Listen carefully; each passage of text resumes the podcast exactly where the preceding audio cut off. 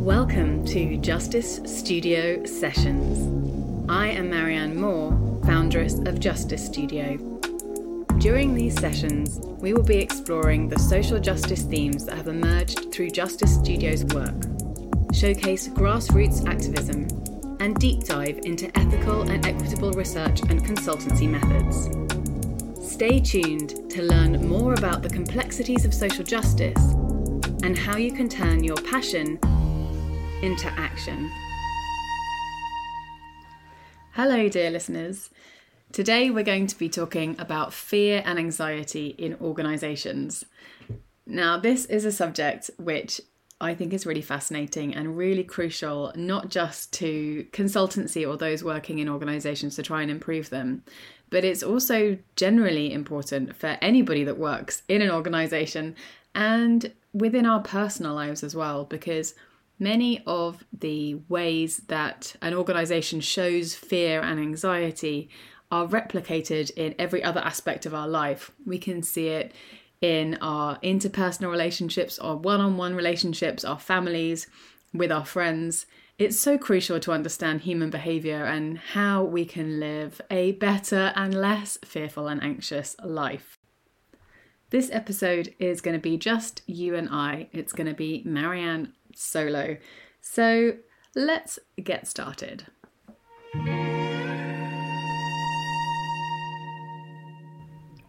I want to start by just talking about work and how work has changed over the last few centuries because it's really important to understand where we got to the amount of fear and anxiety we have in our organisations today.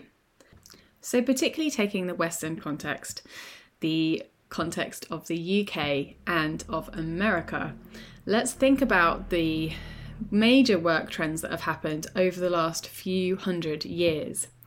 Because, of course, in the olden days, there was a very different work culture. The majority of the population would have been peasants toiling the land, and this land was owned by landowners, but peasants had free right to roam amongst the land and to live off the land, and essentially most of the work that they did wasn't for wages, it was merely for their own subsistence and their family's subsistence. But this all began to change as enclosure happened. So during the 14th to the 19th century, the landowners of England began to gradually enclose the land, which meant that they evicted the English peasants and instead turned over the land that would have been toiled for family subsistence into grazing land for sheep. And the reason they did this was because wool was a lot more lucrative in terms of cost than just renting out to these peasants. And this fundamentally changed the pattern of work in the UK because it meant that peasants who had been turfed off the land had to end up earning their way of life through wages. So they were then employed as wage labourers on the land that they'd been evicted from, or they emigrated to the cities and as part of the industrial revolution which happened from 1760 to 1840 they became part of the factory workforce. So really through this whole period we see a massive change from a system of land cultivation and being at one with the land to moving into these places where whereby people had wages and they had jobs and they had bosses rather than landlords. So with the industrial revolution there was also dramatic changes in general working practices. So Factories, as they were established, became mechanised and workers worked on a production line. They performed repetitive tasks and they did this in a way that was meant to be as efficient as possible. And of course, we must remember that there were lots of people who were objecting to this and rebelling against this, but essentially, the Industrial Revolution won out. And what happened was that we shifted from craftsmanship over products to efficiency in products and mass produced things. Factory working was glorified as modern and workers effectively became cogs in the machine. So then, from the late 19th and early 20th century, the factory system, which entailed this increased division of labour, became really common. And people's jobs were broken down into these like component parts to make them more efficient. In the 1920s, it was quite interesting that there were experiments done at the Hawthorne Works, which was a Western electric factory just outside Chicago in the United States. And they did these experiments to try and work out how could they make workers more productive. They would play around with the light, making it low or bright, so that they could work out whether it was the low lights that made the factory workers work harder or the bright lights that made the factory workers work harder. In fact, what they realized was that they were working harder whatever happened. And this was because the light wasn't having an effect, but the fact that the workers knew that they were being observed had an effect. This became known as the Hawthorne effect, and the influence of being observed is now an established psychological principle.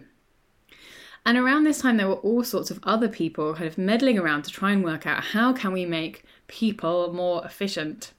So the man who's credited with being the very first management consultant, who was Frederick Winslow Taylor, he did a load of studies looking at time motion and trying to establish how he could kind of break down each job into its tiny, tiny components, timing each part, and then rearranging the parts into the way that would be the most efficient way of working. He and his colleagues, who were these first management consultants, were basically trying to work out how they could kind of force workers to work as hard as they could and stop them kind of not working, which they called soldiering, because they said this was a deliberate attempt by workers to keep employers ignorant of how fast they could work.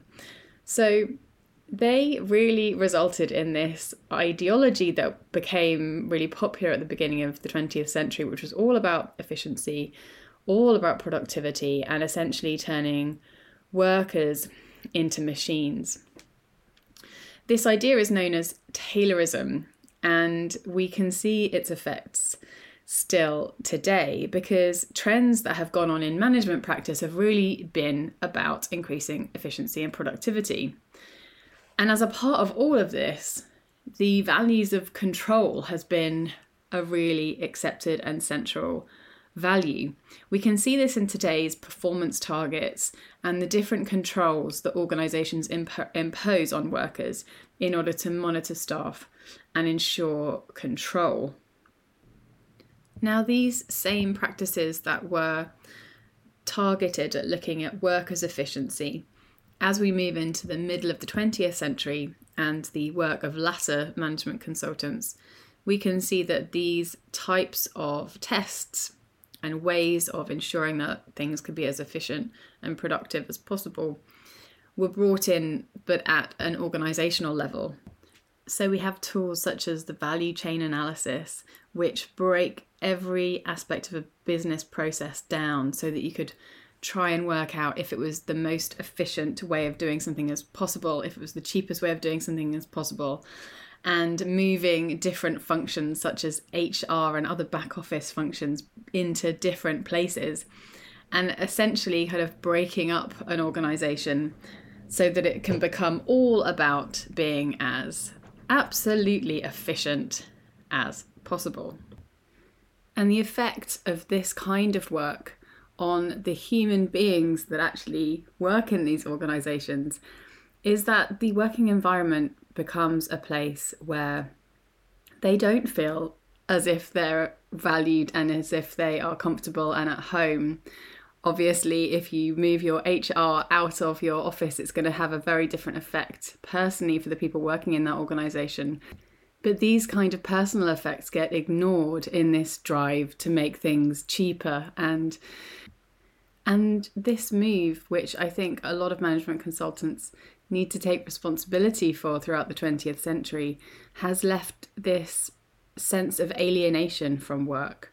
A sense of alienation that began when workers got turfed off the land and then were just considered wage labourers in factories, and then increasingly did not have any of the joy of creating and crafting a product, but were just a tiny part of its creation. And now we are in this situation whereby we are very alienated from anything that makes our work enjoyable and makes our work feel good. And what we're left with is a kind of vicious cycle where workers feel alienated or unconnected to the outcomes of their work. And at the same time, managers can sense this alienation and feel anxious about the fact that their workers aren't doing what they need to.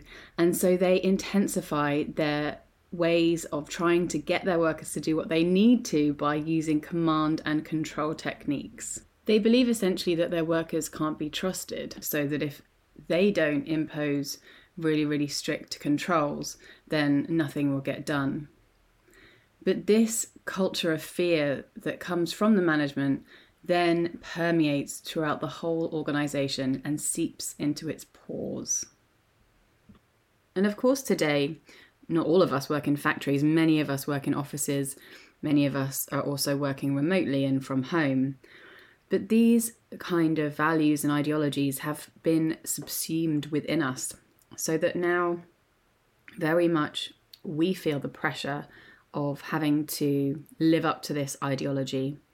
And even if we can't put our finger on it, we know the expectation around how we work and we know the consequences of what will happen if we don't work as hard as we think we must. And today we live in an organizational culture that glorifies control, that glorifies efficiency and productivity, and it means that we operate more and more in this fearful and anxiety inducing environment where we fear being told that we're not being efficient or that we're not being productive. And we find that fear is rife throughout many contemporary organisations, and this is both in the private sector and in the public sector. In the private sector, we can see it in people feeling like they're not able to take time off if they're sick, or feeling the pressure to answer emails and telephone calls about work late at night and across the weekend, feeling as if they cannot take their holidays, and not being able to tell their boss if they feel upset about something. It can be a very hierarchical culture where command and control goes, and there isn't much recourse for a normal employee to suggest other ways of doing things. And in the public sector, you can see it in terms of the amount of targets that are thrown at services such as healthcare or the police or probation service many of these targets are not about actually helping the people that they're there to serve. They're about making sure that people are doing things as efficiently as possible, that they're getting as many numbers as possible, as many arrests, or as many people seen as quickly as possible. And it really takes out this idea that you might want to actually spend time with people and give them proper care. In many public sector organisations, there's also this real idea that you can be blamed, or this fear that you can be blamed for not meeting your targets, for heaven forbid causing harm.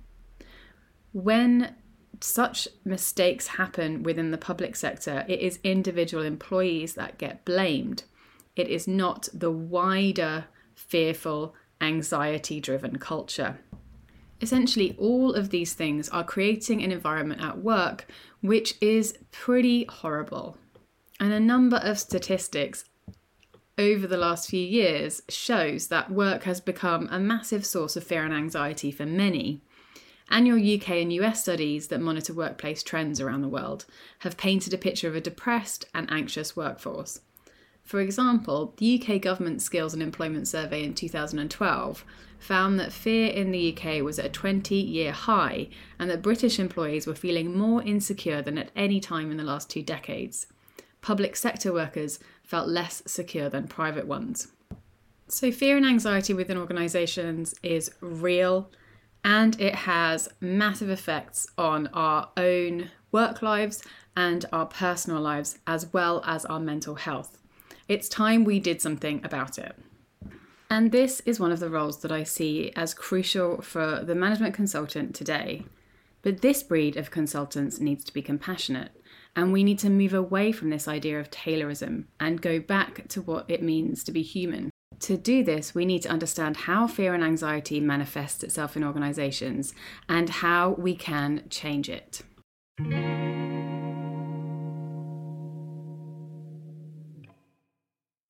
So maybe it would help just to define fear and anxiety.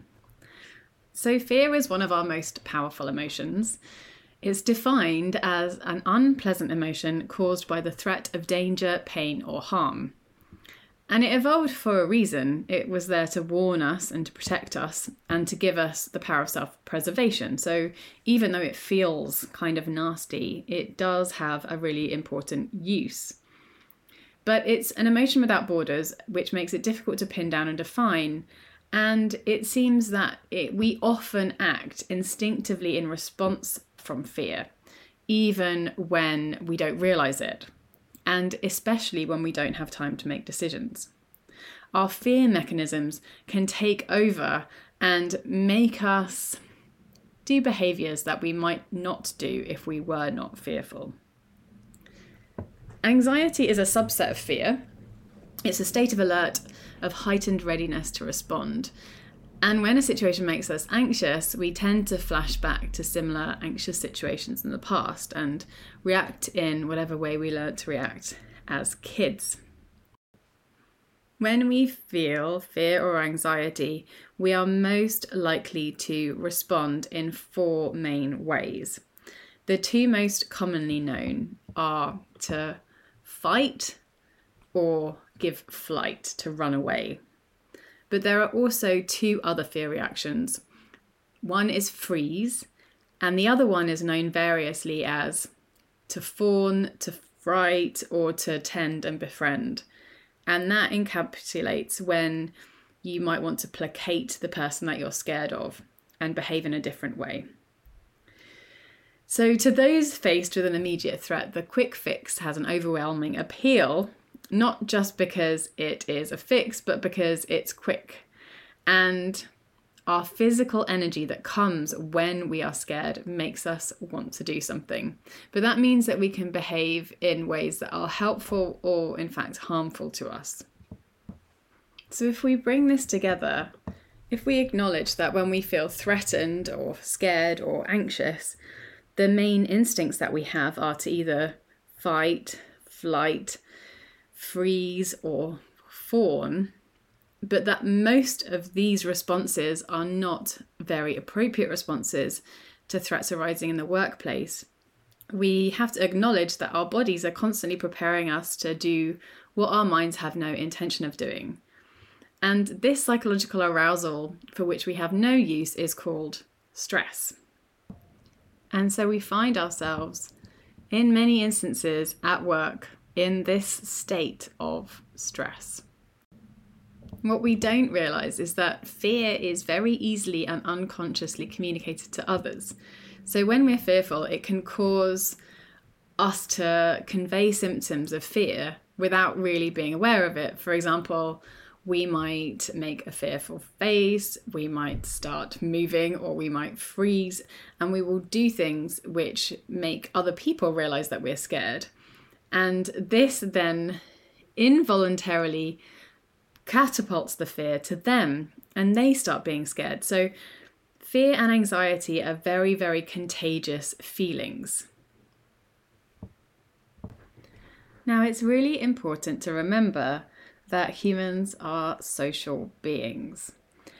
But humans are also always influenced by two counterbalancing forces. And these are important life forces that govern all of our relationships. They are the call to be an individual, individuality, and the call to be together, this sense of togetherness.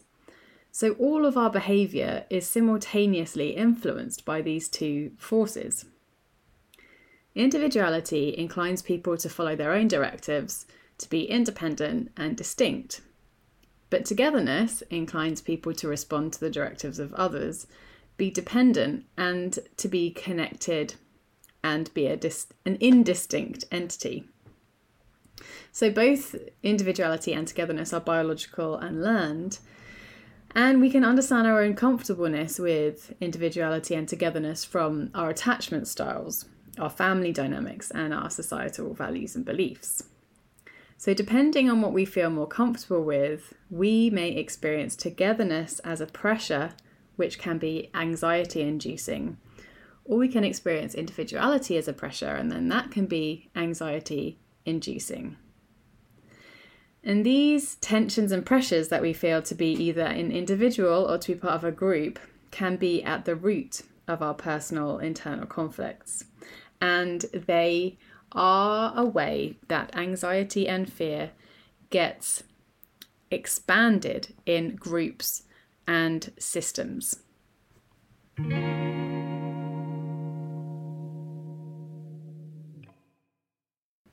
Okay, so you probably just want some examples. Like, how can you know that you're living in a fearful organization?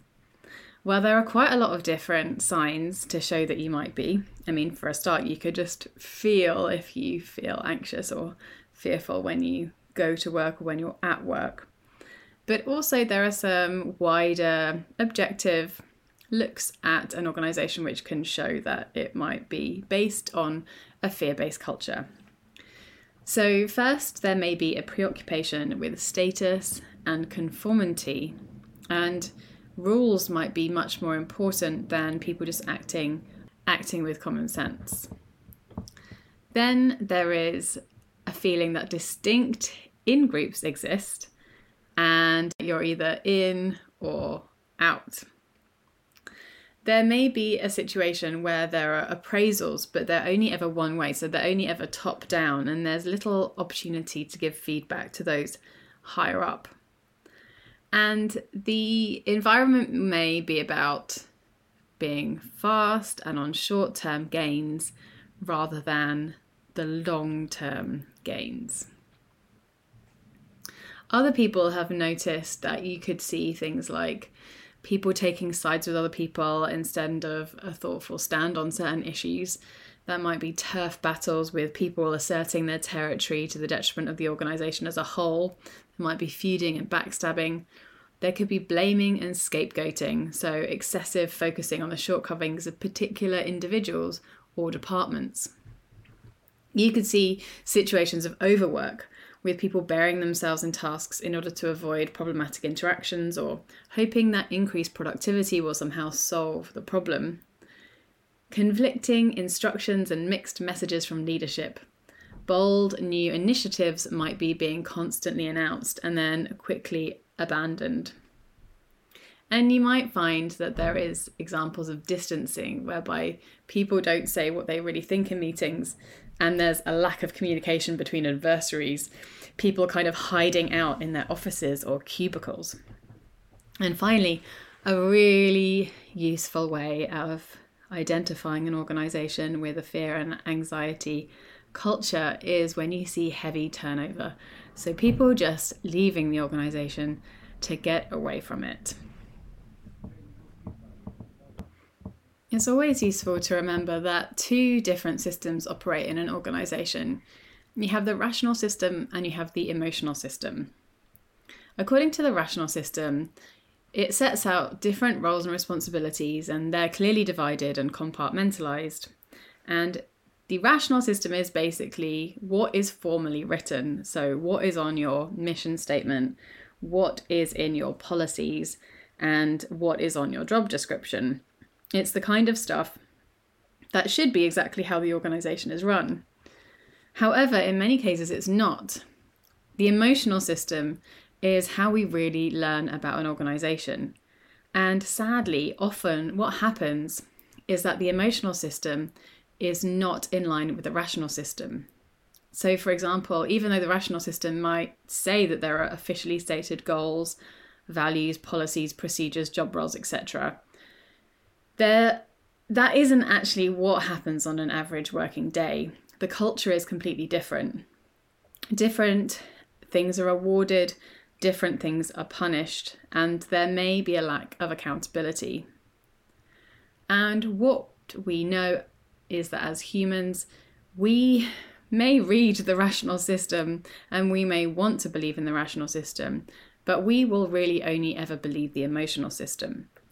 So, when what is actually happening in an organization, the culture, and what is happening between individuals and between management and employees, when that is saying something very different from the rational system, then we will believe the emotional system and we will ignore the rational.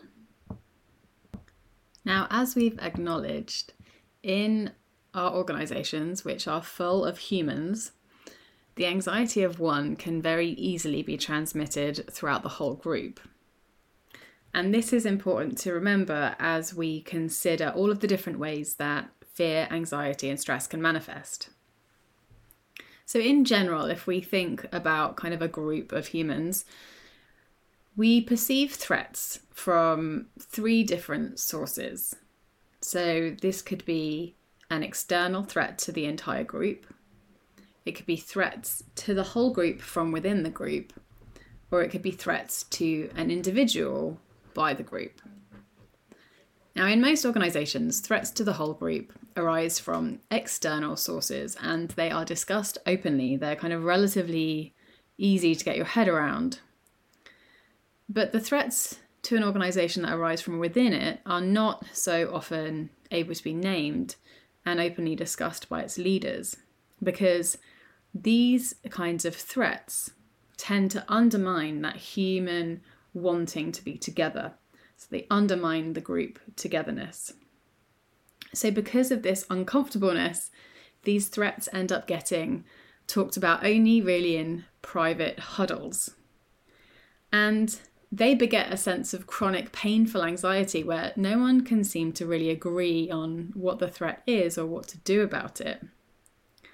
By their nature, internal threats tend to be separate members of an organization, and they can even manifest in certain members of an organization being pitted against each other. And because there's no collective agreement about the nature of this threat, it just doesn't get addressed. So, if you're trying to do something constructive about an internal threat, you might be aligned with some people but not with others, or some people may perceive you yourself as the internal threat. The final type of threat, threats to people as individuals, can manifest in forms such as being fired or laid off, or also other kinds of ways, such as being put on a disciplinary or at least being singled out for low levels of productivity or efficiency.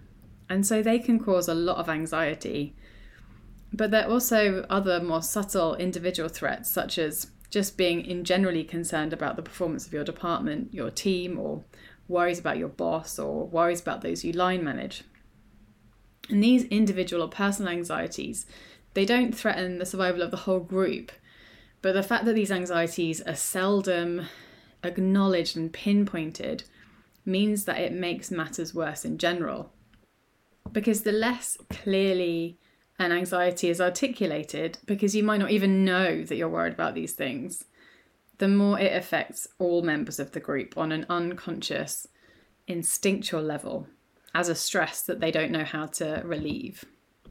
So, of these three types of threat, external threats to the entire group are much more easy to navigate because you can all band together as a group and you can unite against this external force which is often why governments may take us to war if they think that they need to engender some form of solidarity amongst the population. But then threats to the whole group from within the group are really, really tricky because it means that you don't know who is the enemy and who is your friend. It can mean that the whole group feels anxious and they don't really understand it. And then threats to specific individuals by the group are not just felt by the individual themselves, they're felt by everyone.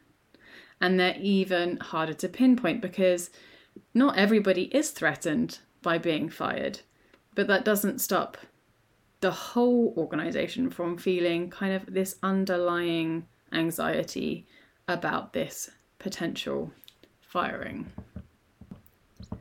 Now, because we have these two forces of individuality and togetherness, and because humans are these inherently social creatures, when faced with an immediate threat, groups tend to gravitate towards togetherness.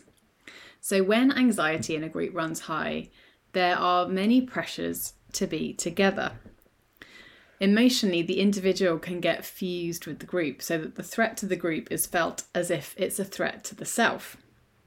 So, to the extent that individuals are fused with the group, this can mean that they lose the ability to think independently of it. On an unconscious level, the group will collectively agree to either avoid discussing facts and issues that raise anxiety or act in ways that don't make much rational sense. This is where we get groupthink, and this is where we get this phenomena of the herd. When we think of a herd of wildebeests running from one place to another because they've heard a loud noise, we all act in this instinctual group herd mentality. Nevertheless, because people vary in the amount of closeness and distance they prefer, because they're either somebody that likes to go for individuality or for togetherness, when they're anxious, they may crave and actively seek greater closeness through pursuit or feel the need to withdraw and distance. So you might have somebody who is a togetherness person when they feel really, really anxious they want to be as close as possible to those around them. They want to talk to them, they want to hang around them, they want to feel as if they're the center of their attention, and this they feel will calm them down. However, for other people, if they are more individuality focused, when they feel anxiety, they may want to withdraw, they want to be on their own, they want to be away from the group, and they don't want to feel pressured to do or say or act in any other way. And you can see that when you team an anxious person who is seeking togetherness with an anxious person who is seeking to individuate, you have this difficulty where both of the goals are not going to be met. You have this pursuit and distancing the togetherness person is running after the one that wants to be individual, and the individual one is running away from the person that wants to be together. And this isn't really necessarily about the person, it's just because of how each of these people feel their anxiety and want to soothe their anxiety. Now, do you get how this could happen at work and it can happen in our personal relationships as well? So, actually, particularly when the ways that we're anxious conflict with other people who are anxious, you can see that the solutions we have for trying to soothe our own fear and anxiety can end up making the situation worse. Because, of course, for somebody who is trying to be together and they are faced with somebody who doesn't want to be together with them at all, that's going to make them way more anxious and for somebody that just wants to be alone, being pursued by somebody who wants to be together with them, the fact that they're being pursued by them and won't let them be alone is going to make them even more anxious. And so the collective anxiety increases and it makes the situation worse.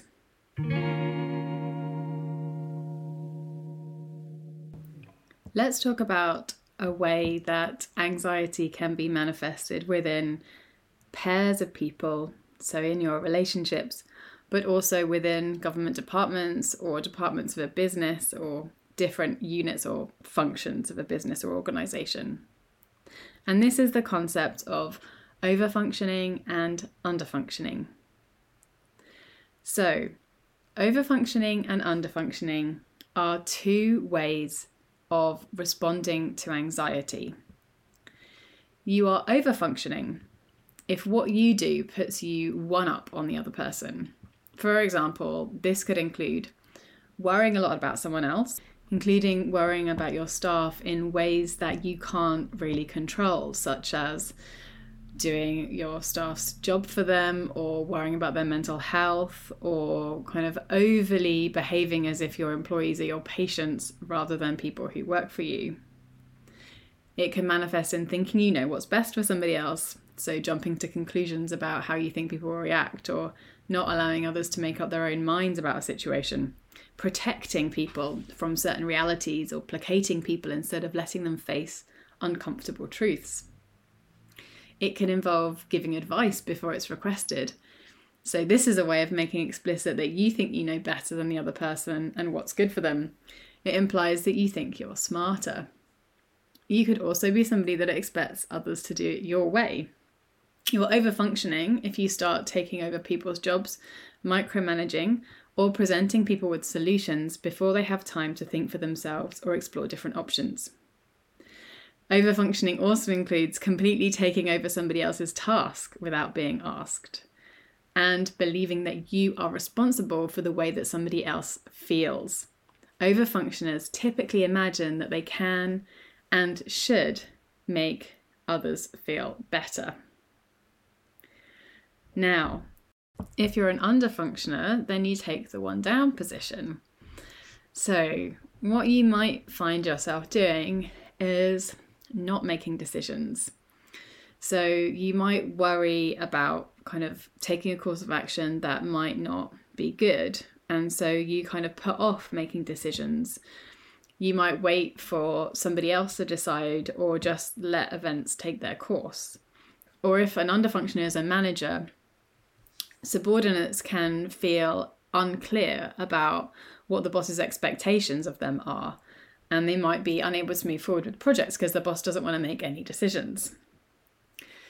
You might find that you're constantly seeking advice. So, expressing your own best thinking and asking another person for feedback is really useful. But if you ask advice without expressing your thoughts, it can be volunteering to take the one down position. The underfunctioner tends to just dump the problem or the question into the lap of the nearest overfunctioner. You might find that you can habitually let others have their own way. And it's great to compromise and to accommodate people sometimes. But when you're under functioning, you give in without even mentioning your own needs and preferences. And that comes because we're afraid that we'll be considered difficult if we say what we really think.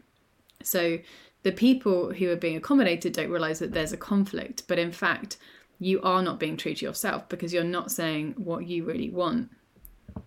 You might also find that because you haven't taken initiative, you end up being at the mercy of different emergencies and disasters which have kind of happened from a result of not taking decisions earlier on down the line or not communicating issues or not communicating what you think or what you want. And when these kind of bad decisions prevail, even though you know that there are important pitfalls and drawbacks to the issues, this can mean that you're inadvertently creating more problems than you're solving by not even saying your opinion.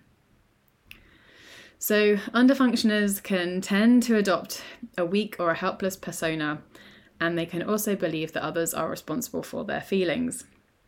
So, when we underfunction, we can imagine that we feel the way that we do because of what someone else is doing, and that therefore the way to fix this is that others should make us feel better.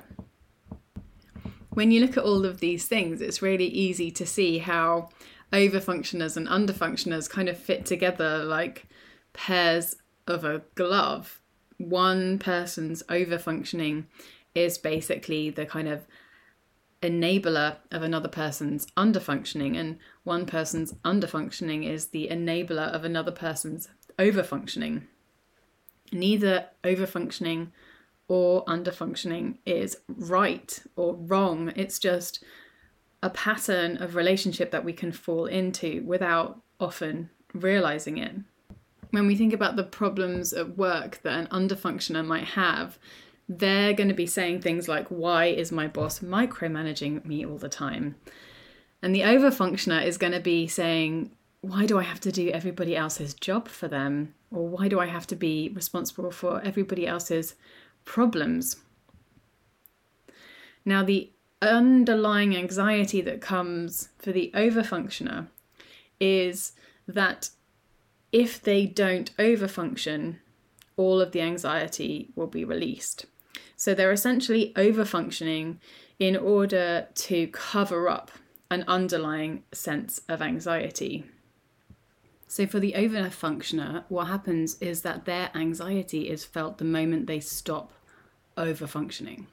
And for the under functioner, the anxiety comes with fearing that they're going to make mistakes or fearing that they're going to be rejected if they stand up for themselves. So, the underfunctioner is kind of worried by the prospect of exercising their own power. It is that which rouses the anxiety. And in both cases, essentially the underfunctioner and the overfunctioner are functioning in this way in order to stave off their anxiety. The answer to an underfunctioner saying, How can I get my boss to stop micromanaging you? Is to stop underfunctioning. And the answer to how can I get the underfunctioner to shape up is to stop overfunctioning. Really, as soon as one person stops either their overfunctioning or their underfunctioning behavior, the other is forced to accept that you will no longer be part of this overfunctioning and underfunctioning pair, and they have to change their behavior. Now, I know for overfunctioners, because I am one, that some of the main worry of overfunctioning comes because you worry that if you stop overfunctioning, then the underfunctioner will suddenly be thrown back on their own resources and they won't be able to survive. But actually, underfunctioning as a way of relating to others has very little to, to do with objective competence. Usually, the underfunctioner would survive perfectly well if you stopped over functioning. It's just that you've got into this kind of toxic dance. Now, of course, this is not always true. However, as over functioners, we can very often do more damage to under functioners by continuing to overfunction for them than just by letting them live their own lives. It can be especially hard to stop overfunctioning if the underfunctioner is your subordinate, however, if you are the boss and you need that person to do work. You can make a pretty good argument for the fact that somebody's performance is your responsibility. However, there are certain things that are within your ability to control and certain things that are out of your ability to control. So you aren't responsible for certain people's feelings. You aren't responsible for certain people doing their work.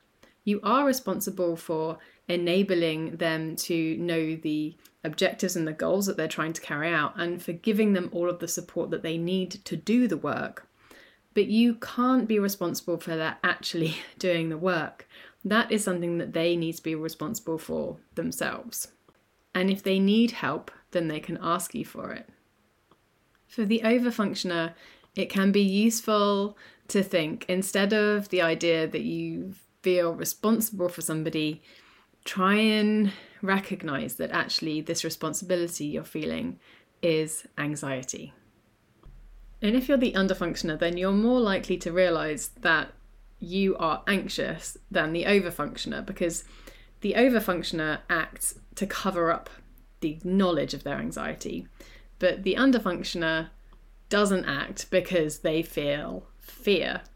The underlying anxiety comes when you make a conscious effort to understand and act on your own desires and wants. Because you imagine that if you say no, initiate something, or take more responsibility, that either you will fail or you will somehow lose your relationships. But the fact that you are more aware of the anxiety can be really helpful. It can be helpful for you to be able to just identify where and with whom you are particularly under functioning. You can acknowledge where you have got into a difficult situation with an overfunctioner who may be dominating you or making you do things that you don't want to do. And getting out of it includes just being more in touch with your wants and desires and gradually starting to assert yourself so that you can kind of take that deep breath and be able to take more responsibility for things. Now, I think it's really easy to see individual relationships where you have an overfunctioner and an underfunctioner, but it is also so prevalent that you have groups of people that overfunction and groups of people that underfunction. So, for example, you might have one organization or department which ends up overfunctioning and doing the work of another department who might be underfunctioning. And this dynamic is replicated across the public sector, across the private sector, in all different places. If we can all take a step back and acknowledge where we might be overfunctioning and where we might be underfunctioning, or where our departments may be overfunctioning or underfunctioning, then we can begin to break the cycle of this fear and anxiety, which will be running like water through our organizations and our work and personal life.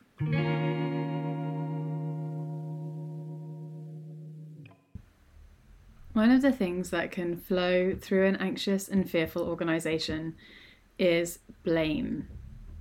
Now, where two or more people are gathered, conflict is going to be natural and inevitable. And when we're looking for someone to blame, the more we blame them, the more that person seems to present as if they are completely blameworthy. Blame is about trying to put responsibility on somebody for some problem or mishap, and they tries to attribute this problem to the person that caused it. The clearer it is who is responsible for something, the less anybody actually cares about blame, because groups are most preoccupied with blame in situations where the origin of the problem is difficult to pinpoint. And blame can be the acute focus of a group's chronic anxiety.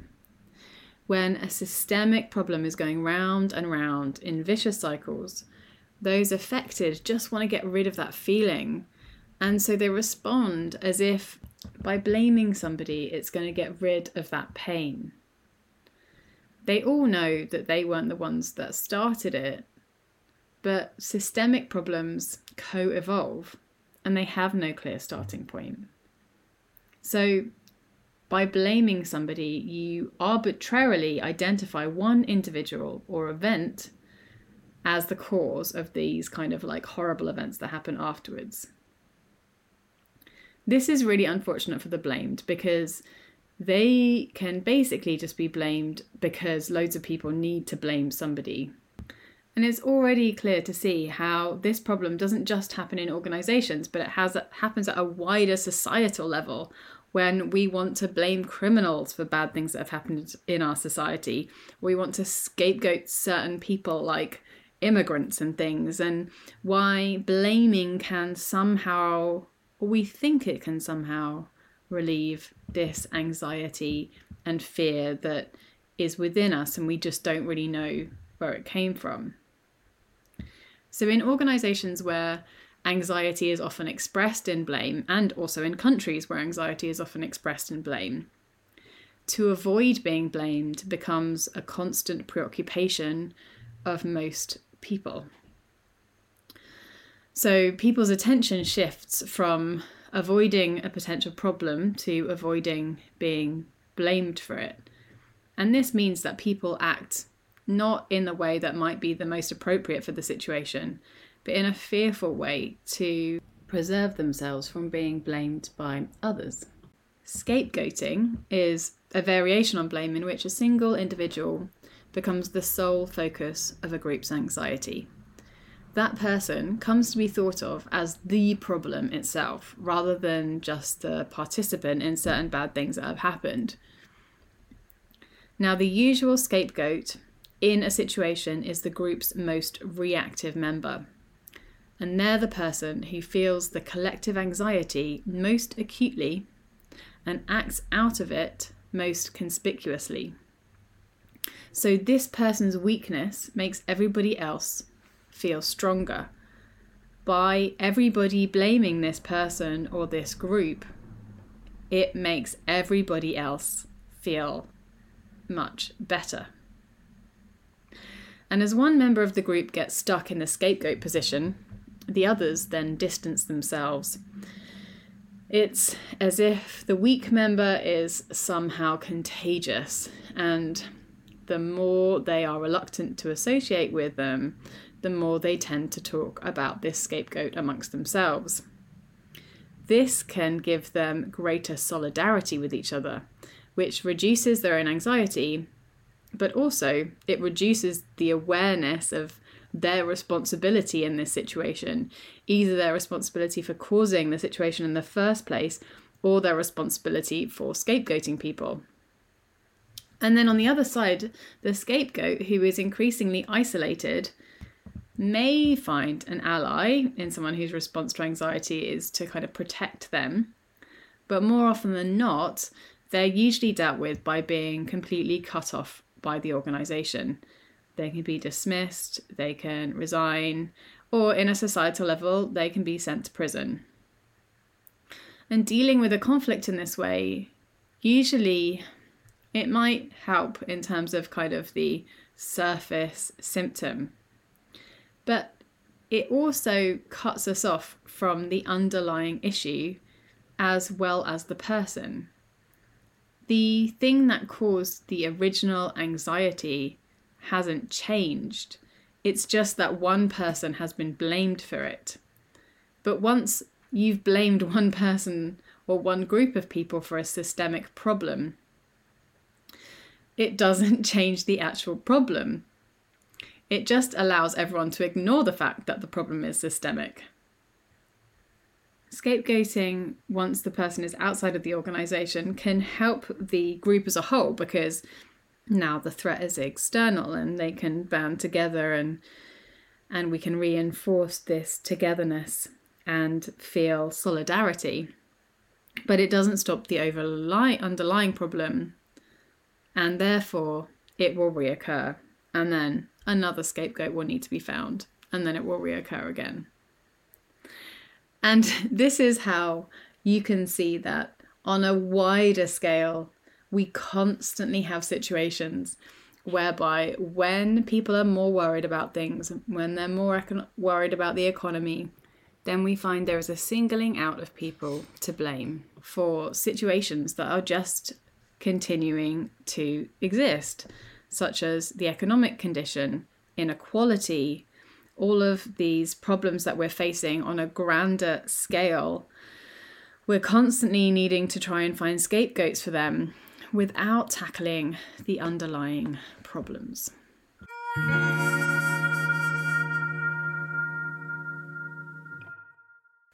Now, I love the study of fear and anxiety in organizations because it just helps so much to understand our individual relationships, our organizational relationships, and our state relationships you can see it at every single level. How we react in our tiny one on one relationships is the same way that groups of people react in organizations, in businesses, in government.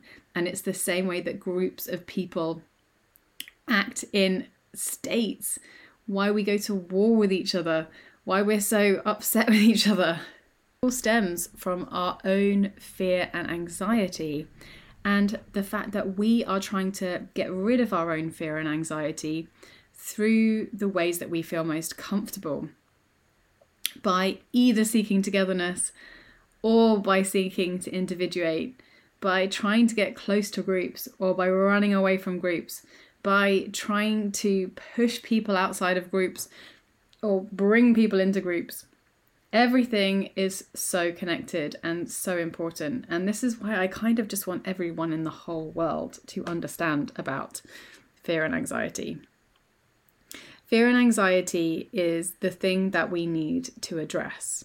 We need to be confronting our own feelings as the best way of sorting out the problems in the world. We need to each be taking individual responsibility about how we act on our emotions. We need to be better at self awareness so that we're clear that somehow when we're acting in a way that is difficult, it's because we have this underlying issue inside or this underlying fear inside. Now, fear and anxiety in organizations is one of my most important modules in the training course that I've developed, which is called Compassionate Consultancy. And I am going to be teaching this module also as a standalone workshop so that it can be accessed by anybody. So you can either have it as part of the course, which in person is on the 13th of March to the 15th of March, or online, and the course starts on Thursday, the 21st of March, and it's every Thursday for the next six weeks. But the Managing Anxiety, Trauma and Conflict module, which is where some of the content that I've talked about here comes from, is on Thursday, the 25th of April 2024. So if you are interested in learning more about managing anxiety, then it would be great to see you at this workshop. In this workshop, I'm going to go much more in depth into anxiety and fear and how it manifests in organizations. So, we've already talked about overfunctioning and underfunctioning, but there are also other concepts such as triangling and pushback, which are really, really key to acknowledging how organizations operate. I've also developed loads of practical, based on real life case studies for you to work through some of these concepts. And we're not just going to be talking about anxiety and fear, we're going to be talking about other exciting things, no, such as trauma. So, looking at trauma informed responses and also looking at how to deal with conflict in organizations. So, basically, this workshop is really, really, really there to address and sort out and manage the most difficult problems that you face, either when you're being a consultant or when you're just working in an organization. If you're a manager, if you're an employee, whoever you are, it's useful to understand these concepts and how you can actually stop the fear and anxiety. Or at least manage it, because to be honest, we can't totally stop fear and anxiety.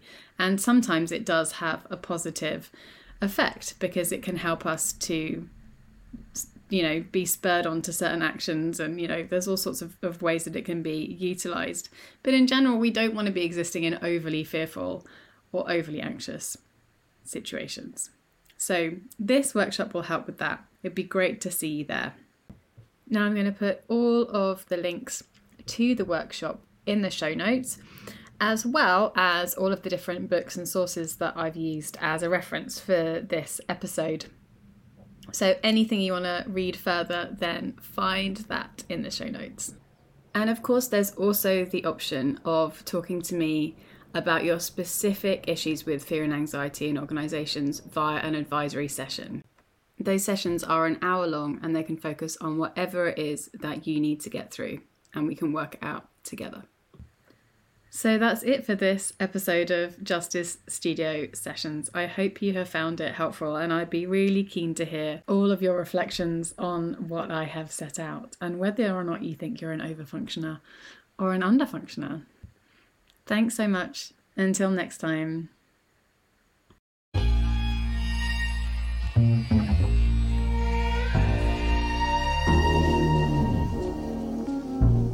For listening to Justice Studio Sessions. We have so enjoyed deep diving into social justice with you. Justice Studio provides compassionate consultancy rooted in social justice. If you would like to work with us, please visit our website at www.justicestudio.org or email us at info at justicestudio.org. This podcast relies on your support if you love our content and would like to see this podcast reach more people, please take a moment to give us a five star rating or leave us a lovely review. We would be delighted for you to share your thoughts, musings, or favourite parts of the podcast with us on social media. You can tag and or follow Marianne at creatrix.london and Justice Studio at Justice Studio on all the major social sites. This podcast was hosted by Marianne Moore and produced by Justice Studio Limited. The music was by Luke Fraser at The Tonic, and the artwork was by Marianne. Thank you so much for listening.